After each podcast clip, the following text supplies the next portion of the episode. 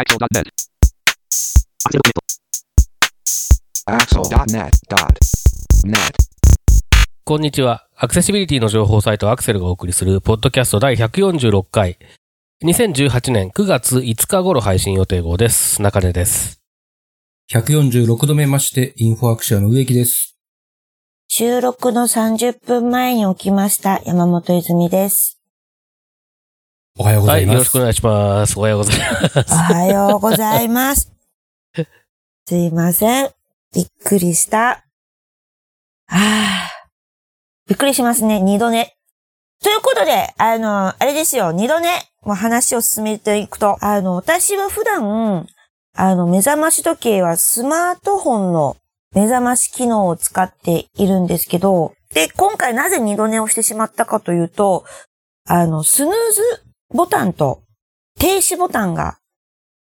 横に並んでいたがために、スヌーズを押したつもりが、目覚まし停止になっていたというなるほどなるほどね。事件が勃発したわけです。はい。なのでちょっと、やっぱスマートフォンだけでは心もとないなということをちょっと今感じている現在進行形なんですけど、中根さん、ゆきさんは目覚まし時計はどんな感じなんですか？えっ、と、僕は最近は Google ホームですね。おほう。ほー、え、それは何時に起こ、何時に起こして？それとも？何時に起こしてでも多分大丈夫だけど、まあ何時にアラームもセットでおアラームって。うん。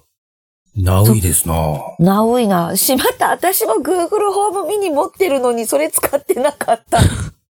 で、あれのいいところは喋らないと止まんないんで、あるいは直接そこまで行って触らないと。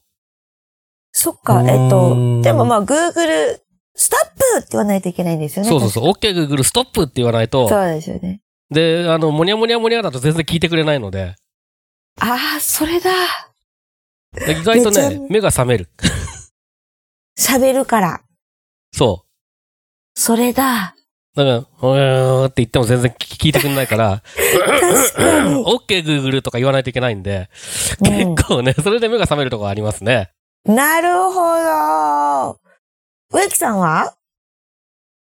僕は iPhone ですね。おう iPhone で、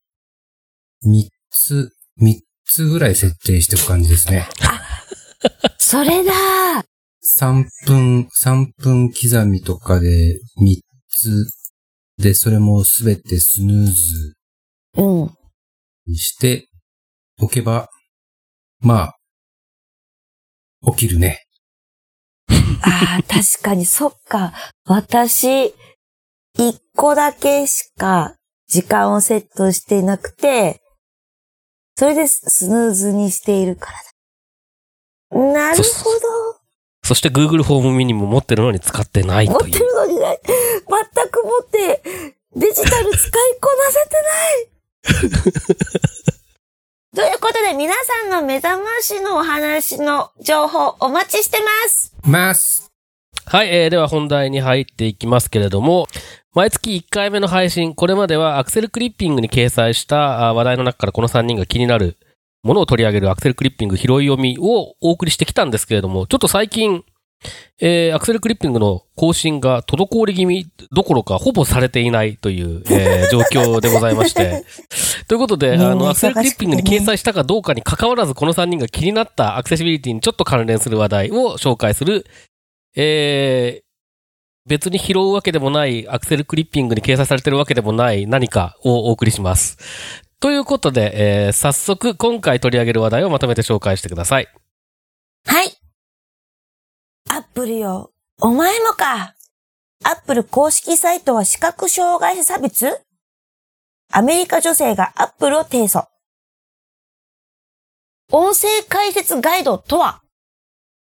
旅行をもっとリッチでエキサイティングなものに、自分のスマホで聞く全国の観光音声ガイド、ツーリストガイドが第2弾となる音声ガイドコンテンツをリリース。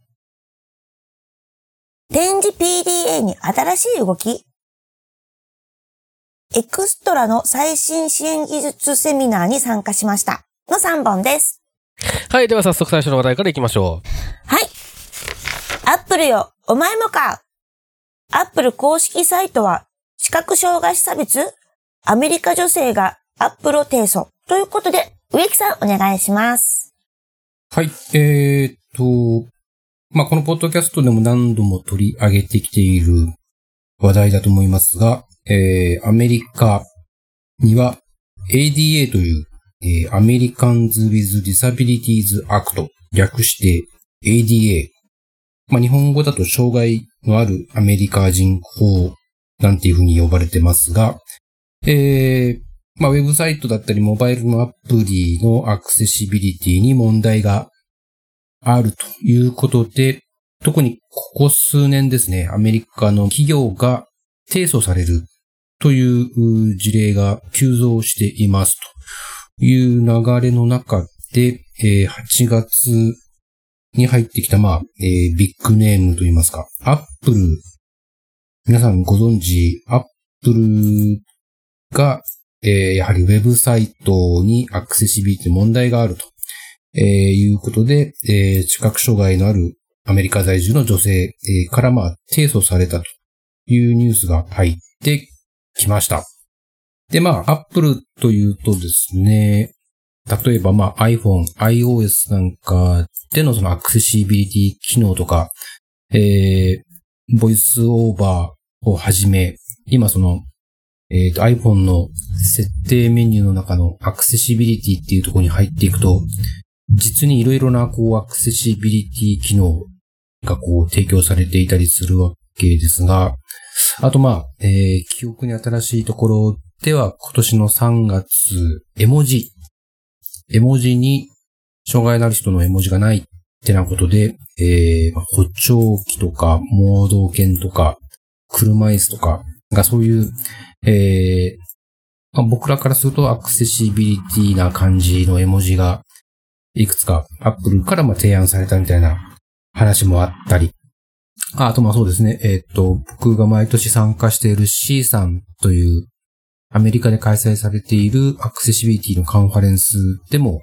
えーここ数年は毎年、えー、Apple は、えー参加をしてますし、非常にその積極的な企業というイメージがこう出来上がってきてたわけなんですが、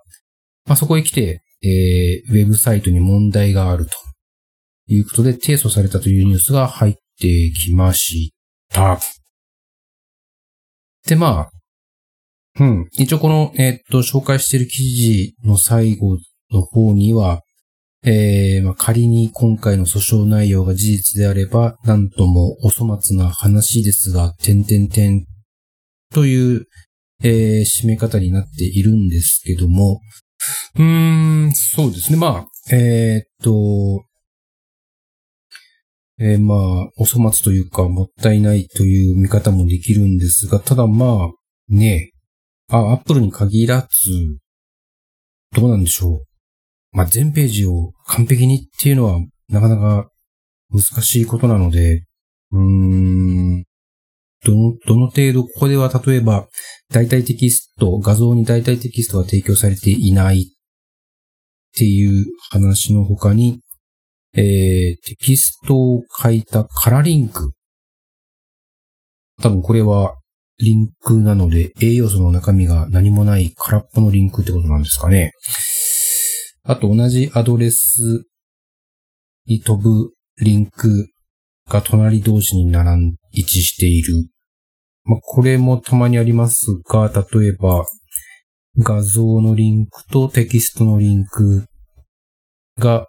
上下とか、あるいは左右にこう並んでいて、まあ、とにかく連続していって、でもリンク先は同じみたいな、えー、ことを言っているのか、えー、まあ、いずれにせよ詳細はあれですが、まあ、大体テキストが全般的に提供されていないっていうと、それは結構な問題だと思うんですけれども、あと、ま、最近、えーっと、ビール好きの皆さんならご存知だと思いますが、ニューヨークの地ビールでブルックリンブリュワリーっていう、まあ、ビールの銘柄がありますが、そのブルックリンブリュワリーが、えー、やはりアクセシビリティ、ウェブサイトのアクセシビリティ問題がありっていうことで提訴されたっていうニュースが、えー、入ってきたりもしてるんですけど、うん、まあ、なんでしょうね。これでアクセシビリティが加速するっていう面もありつつ、あとまあ聞くところによると、あまりその、なんでしょう、純粋な動機ではない低層も、えー、結構あるみたいな話も聞こえてきているので、まあちょっと相変わらず気になるニュース。で、かつまあ、今回はアップルっていうことで取り上げてみました。中根さん、このニュースはいかがですか？えっ、と、むしろ僕は今までなぜアップルが訴えられてなかったのかっていうのが不思議なぐらいのレベルの話だと思ってますね。えーと、アップルのウェブサイトひどいです。えっと、え今僕記事みちゃんと見てないんですけですし、あとまあ、そもちろんその訴状を見たわけでも何でもないので、どういうところで訴えてるのかっていうところのポイントはわからないんですけれども、一ユーザーとして使っていて、とにかく分かりづらい部分が多いし、えっ、と、特に開発者サイトなんか行くとそうなんですけれども、あの、うんと画面が結構動的に変化するページが多かったりして、その変化が分からなかったりとか、な、な、何に対してどういうえっと変化が起こったのかっていうのが結構分かりづらい部分とかすごく多い印象なんですね。ねえっと、まあ、なんですかね、えーっと、フォームがあるページに関しては基本的に結構めんどくさいなっていつも思わされるっていう印象があるし、でまあ、ユーザビリティの問題も結構多いんですよね。あの、うんこの間僕 iPhone ぶっ壊して、えーっと、集荷を依頼したんですけど、どう頑張っても、えーっと、東京03の電話番号を受け付けてくれないっていう恐ろしい、えーなんと。で、えーっと、iPhone のサファリから行ったら受け付けるって、お前は何なんだっていう、その。ことがあったりとかするレベルなんですよ。だから、しもう、障害者のアクセシビリティ以前の問題で結構僕はひどいレベルだというふうに認識してます、基本的には。で、えっ、と、視覚障害者に関しては、やっぱりその iPhone で頑張ってるっていうのは、これはもう間違いない事実で、えっ、と、Apple に関してはね。アップ、iPhone のアクセシビリティ頑張って、それから MacOS10 も随分良くなった。えっ、と、そういった部分で視覚障害者は期待してたし、えっ、と、今も期期待してるし、まあ、ありがたいと思ってるし、っていう部分があって、ちょっと遠慮してたのかなっていう感じがしましたね、今までね。うん、なるほどね。確かに。うん。で、まあやっぱり本末転倒感はあるんですよ。あななんであんなに頑張ってるのに、iOS とかであんなに頑張ってるのに、ウェブページこんなにひどいのっていうのはいつも思うことなので、まあなんか、あの、ちょっと、アップル、あの、心を入れ替えろって感じですね、僕からすると。なるほど。ええそうか、でもやっぱ情報を仕入れるときには、やはり公式サイト見ますもんね。そうですね。まああとやっぱりその開発関係とかはどうしてもね、あとボイスオーバーに関する情報とかだってもちろんあるわけだし、うん。だからまあ、あの、見ますよね、そりゃね。うん。うん。へえ。これ、植木さん、さっきの純粋な訴訟ではなくっていうのは、例えば、なんか、重箱の隅つついて、お金をもらおうかなとかっていう人がいてたりっていうこと？ああ、それはあれですね。あの、まあ、聞くところによると、まあ、今回のアップルとか先ほど紹介したブルックリンブリュワリーは、視覚障害のある人、本人が使えないからっていうので、提訴しているのでいいと思うんですけど、中にはその、えー、弁護士さん、うん。よからぬ弁護士さんが。こう、提訴の件数が増えれば増えるほど自分のところにこう、チャリンチャリンとうん。お金が入ってくるみたいなことで、非常にその不純な動機、うん。ユーザー本人が実際に困ったからではなく、そういうところに目をつけたよからぬ弁護士さんがいらっしゃるというような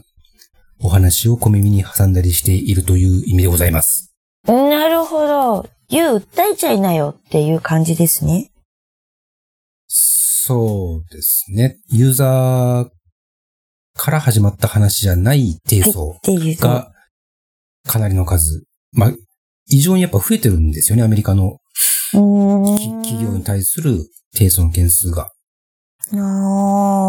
そうですね。ちょうど、えーっと、ポッドキャストの第143回かなでも、えーで、具体的な数字、えー紹介したので、詳しくはそちらを聞いていただければいいかなと思うんですけれども、はい。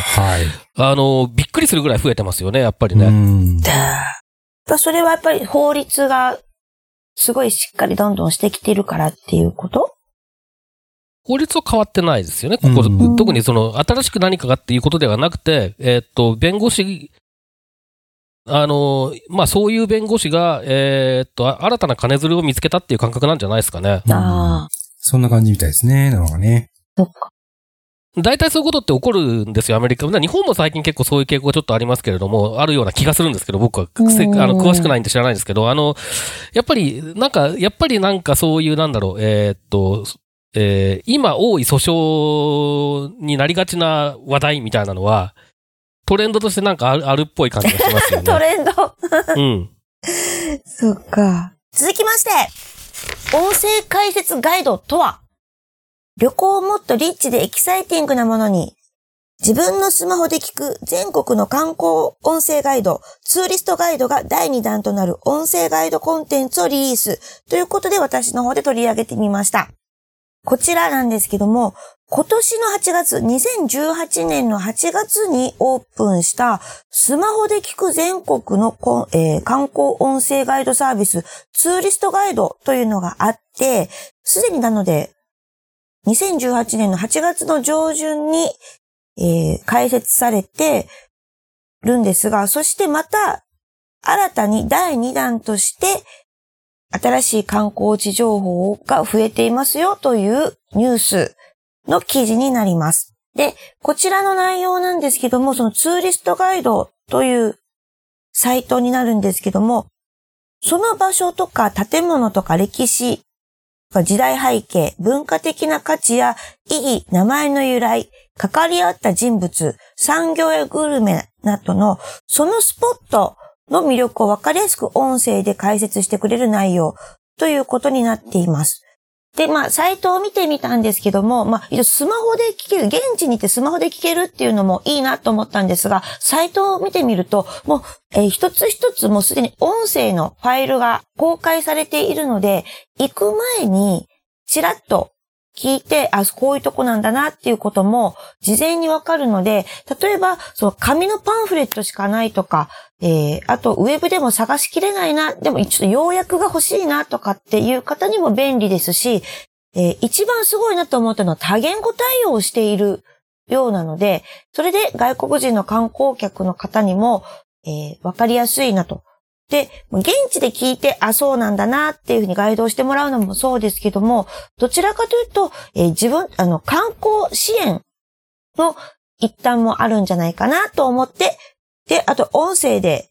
広げるっていうのは、こういうやり方もあるんだなというのをちょっと知ったので、実際、現地に行って、そのページを確認して聞いてみたいなと思って取り上げてみました。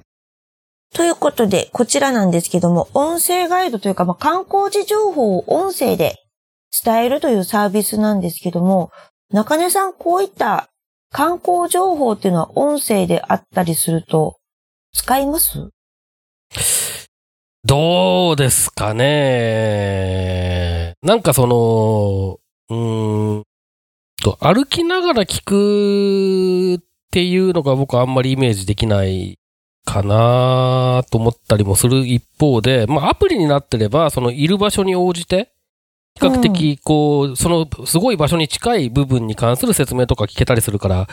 それは便利だろうなと思ったりはするんですけれども、うん。だからその、なんか、えっ、と、美術館とか、えー博物館とかにある、ああの、貸し出しされてる音声ガイドみたいなやつっていうのは、めっちゃ大好き。ああいうのって結構その展示物に近い場所で、えーと、タッチするなり、なんか番号を入れるなりとかで、あの、ピンポイントの情報聞けるじゃないですか。ああいう感じのものだと、あの、便利だろうなとは思うんですけど、全体的な話みたいな感じになっちゃうと、まあ、うん。その場で聞くよりはやっぱり行く前に聞くのかなとか、うんあ、の、うちで聞いて行ったつもりになるのかなとか、なんかそんな感じがちょっとしますね。でも確かにそうですね。あの、私も最初このニュースを見たときに、あの、スマホアプリで、その UD キャストみたいな感じで、こう、その場所に行ったら、その場所の情報とかが聞けるのかなと思っていたら、実は事前にめっちゃ聞けてしまうっていうのがあったんですけども、まあ、とはいえ、事前に聞くのもいいし、えーさらっと聞いて実際に現地に行ってその、えー説明を聞くことで、よりまあ、えー深まるっていうこともあるかなとは気がしますけど、まあこれうんアプリ化になったらまたいいなと。で、これですけども、音声ガイド以外にもページ内には地図と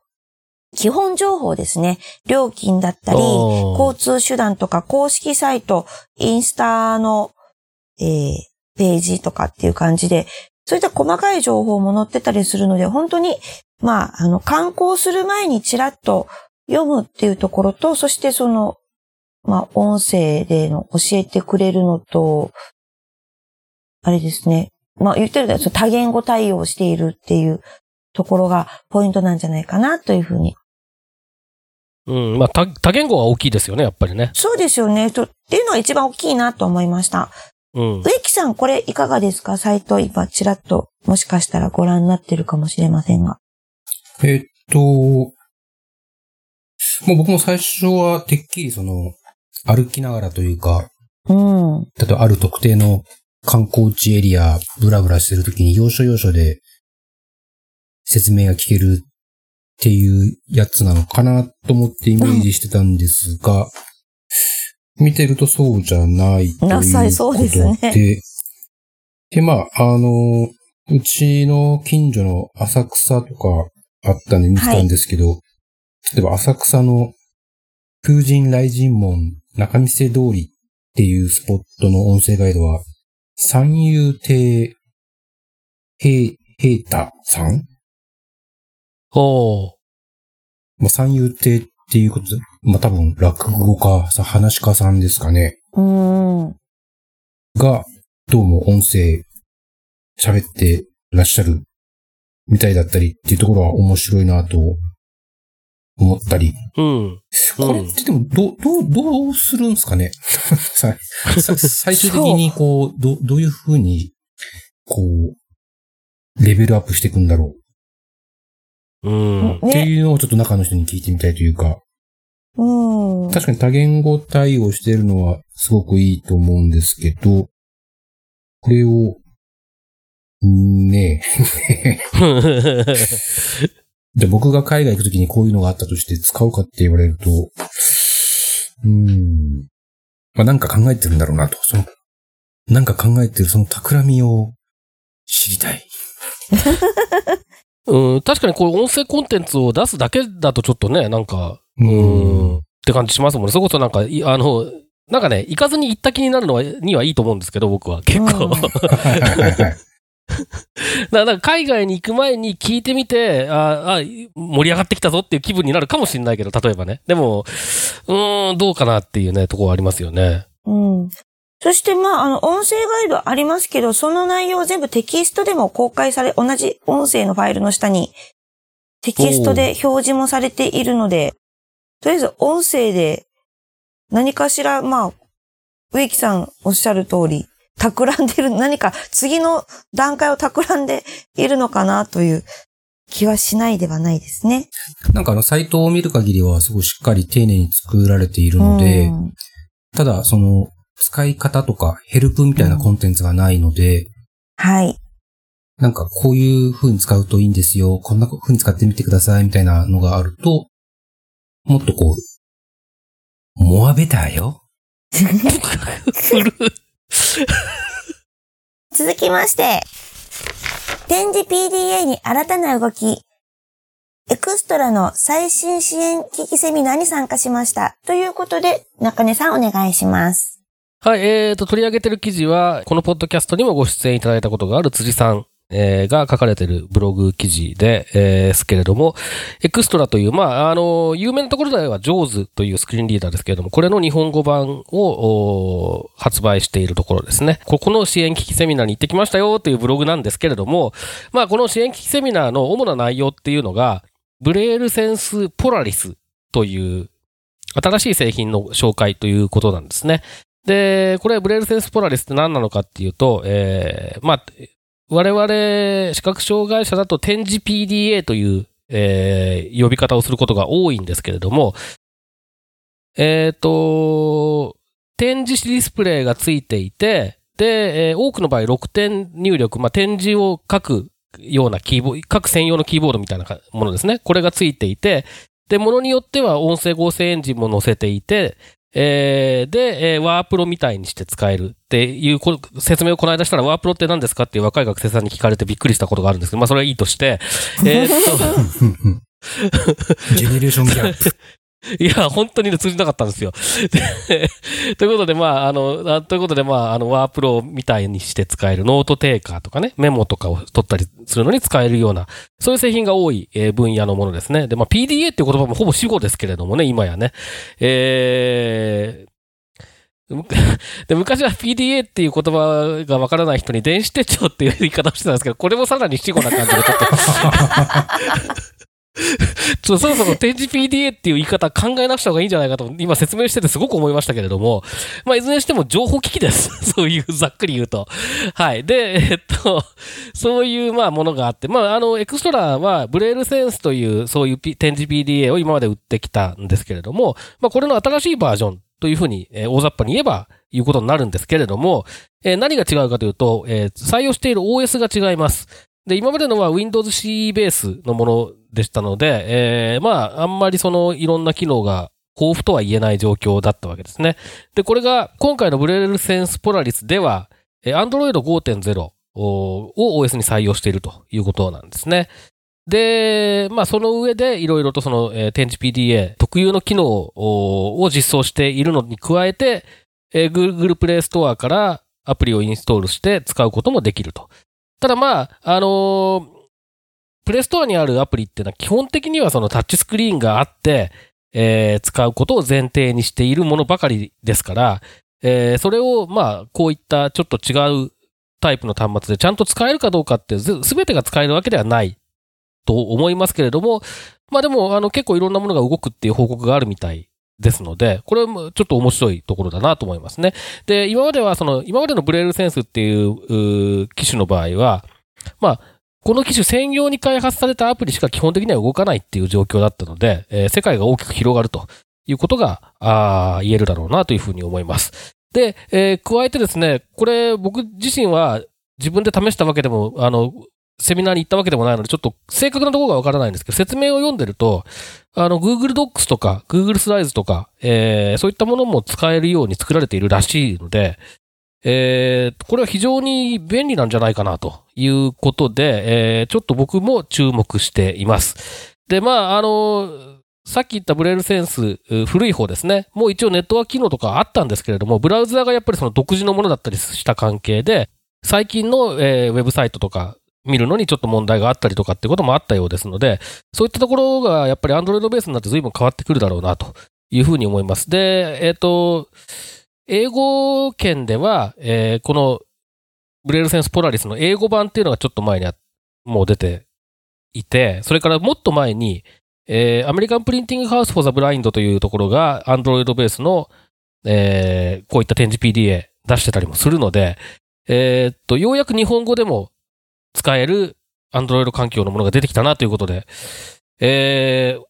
お金をどうひねり出すか問題ってのはあるんですけど、ちょっと個人的にはだいぶ興味がある感じで困ってますね。というお話でした。こちら、ゆきさん、こういった支援技術の進化だったりとか、この記事の内容とかはいかがですか？あの、この記事の中で、辻さん、あ辻さんって言うと違和感あるな。辻ちゃん。辻ちゃん、まあ、あえて辻ちゃんと呼ばせてもらおう。はい。辻ちゃんはその古いモデルを持ってますって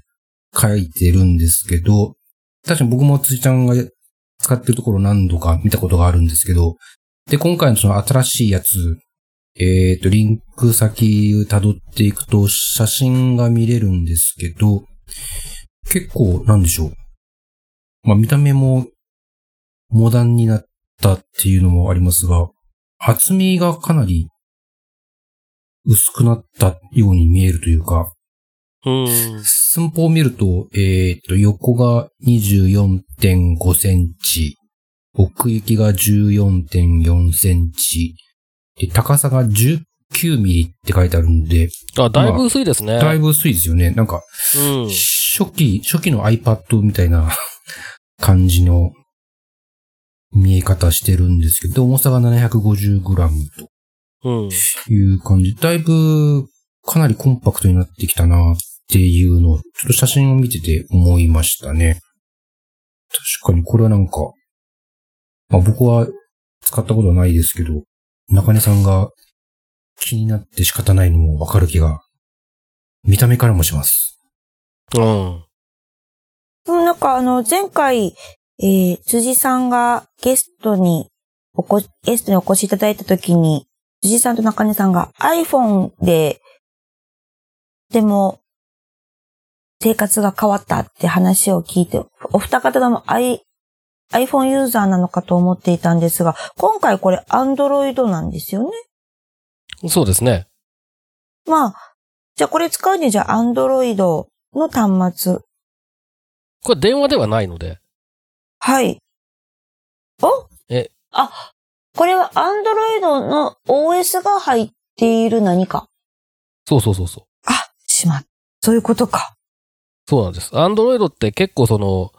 まあ、例えばテレビのね、OS になってるケースとかもあったりしますけれども、アンドロイドってその電話に、電話とかタブレット以外のものにも結構採用されていて、で、あのーもともとアクセシビリティ機能がついていたりするので、その気になれば結構ちゃんと作れるっていう、そういう利点があるんですよね。あなるほど。なんか私の中ですごく、あの、勘違いしてました。あの、どっかそういう、スマホとかパソコンの端末とつないで、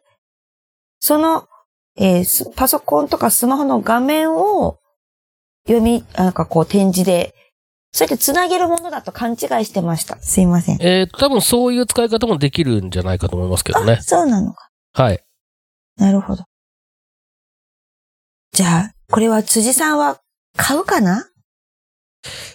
買うかな？どうか買ってほしいな。辻さん、買ったら、来てね。ゆう買っちゃいなよ。ゆう買っちゃいなよ。いくらするんだこれ？えーとね、結構なお値段ですよ。Oh うっちゃう。桁が知らない桁になってた。まあでも、32マスの展示ディスプレイ、最近だとちょっと高い部類かなと思いますけれども、それでもまあこんなもんですかね。相場としてはね。59万9000円。はい。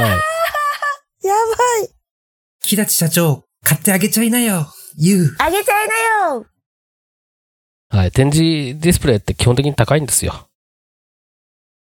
これ海外も同じぐらいの値段するんですかね？やっぱり。海外もうちょっと安いんじゃないかなと思いますね。えーっと、やっぱり元々がね、これキムズっていう韓国のメーカーの製品なんですけれども、えーっと、おそらく最初韓国語とそれからまあ英語モデルで作ってるんですね。で、そこにやっぱり日本語の点、特に展示に関しては日本語を使えるようにちゃんとしようとするとそこそこやっぱり大変だったりすることもあるので、どうしてもコストはそこで載せることになっちゃうと思うんですよねう。ーん。はい。はい。ということで、本日のポッドキャストは以上です。はい、どうもありがとうございました。また次回です。まったねー。さよなら。モアベターよ。このポッドキャストへの皆さんからのご意見、ご感想を Twitter、Facebook、サイト上のコメント欄、そしてメールで受け付けています。メールアドレスは feedback.axel.net feedback.axel.net です。なお、いただいたコメントなどをポッドキャストの中でご紹介する場合があります。それではまた次回。で、僕が海外行くときにこういうのがあったとして使うかって言われると、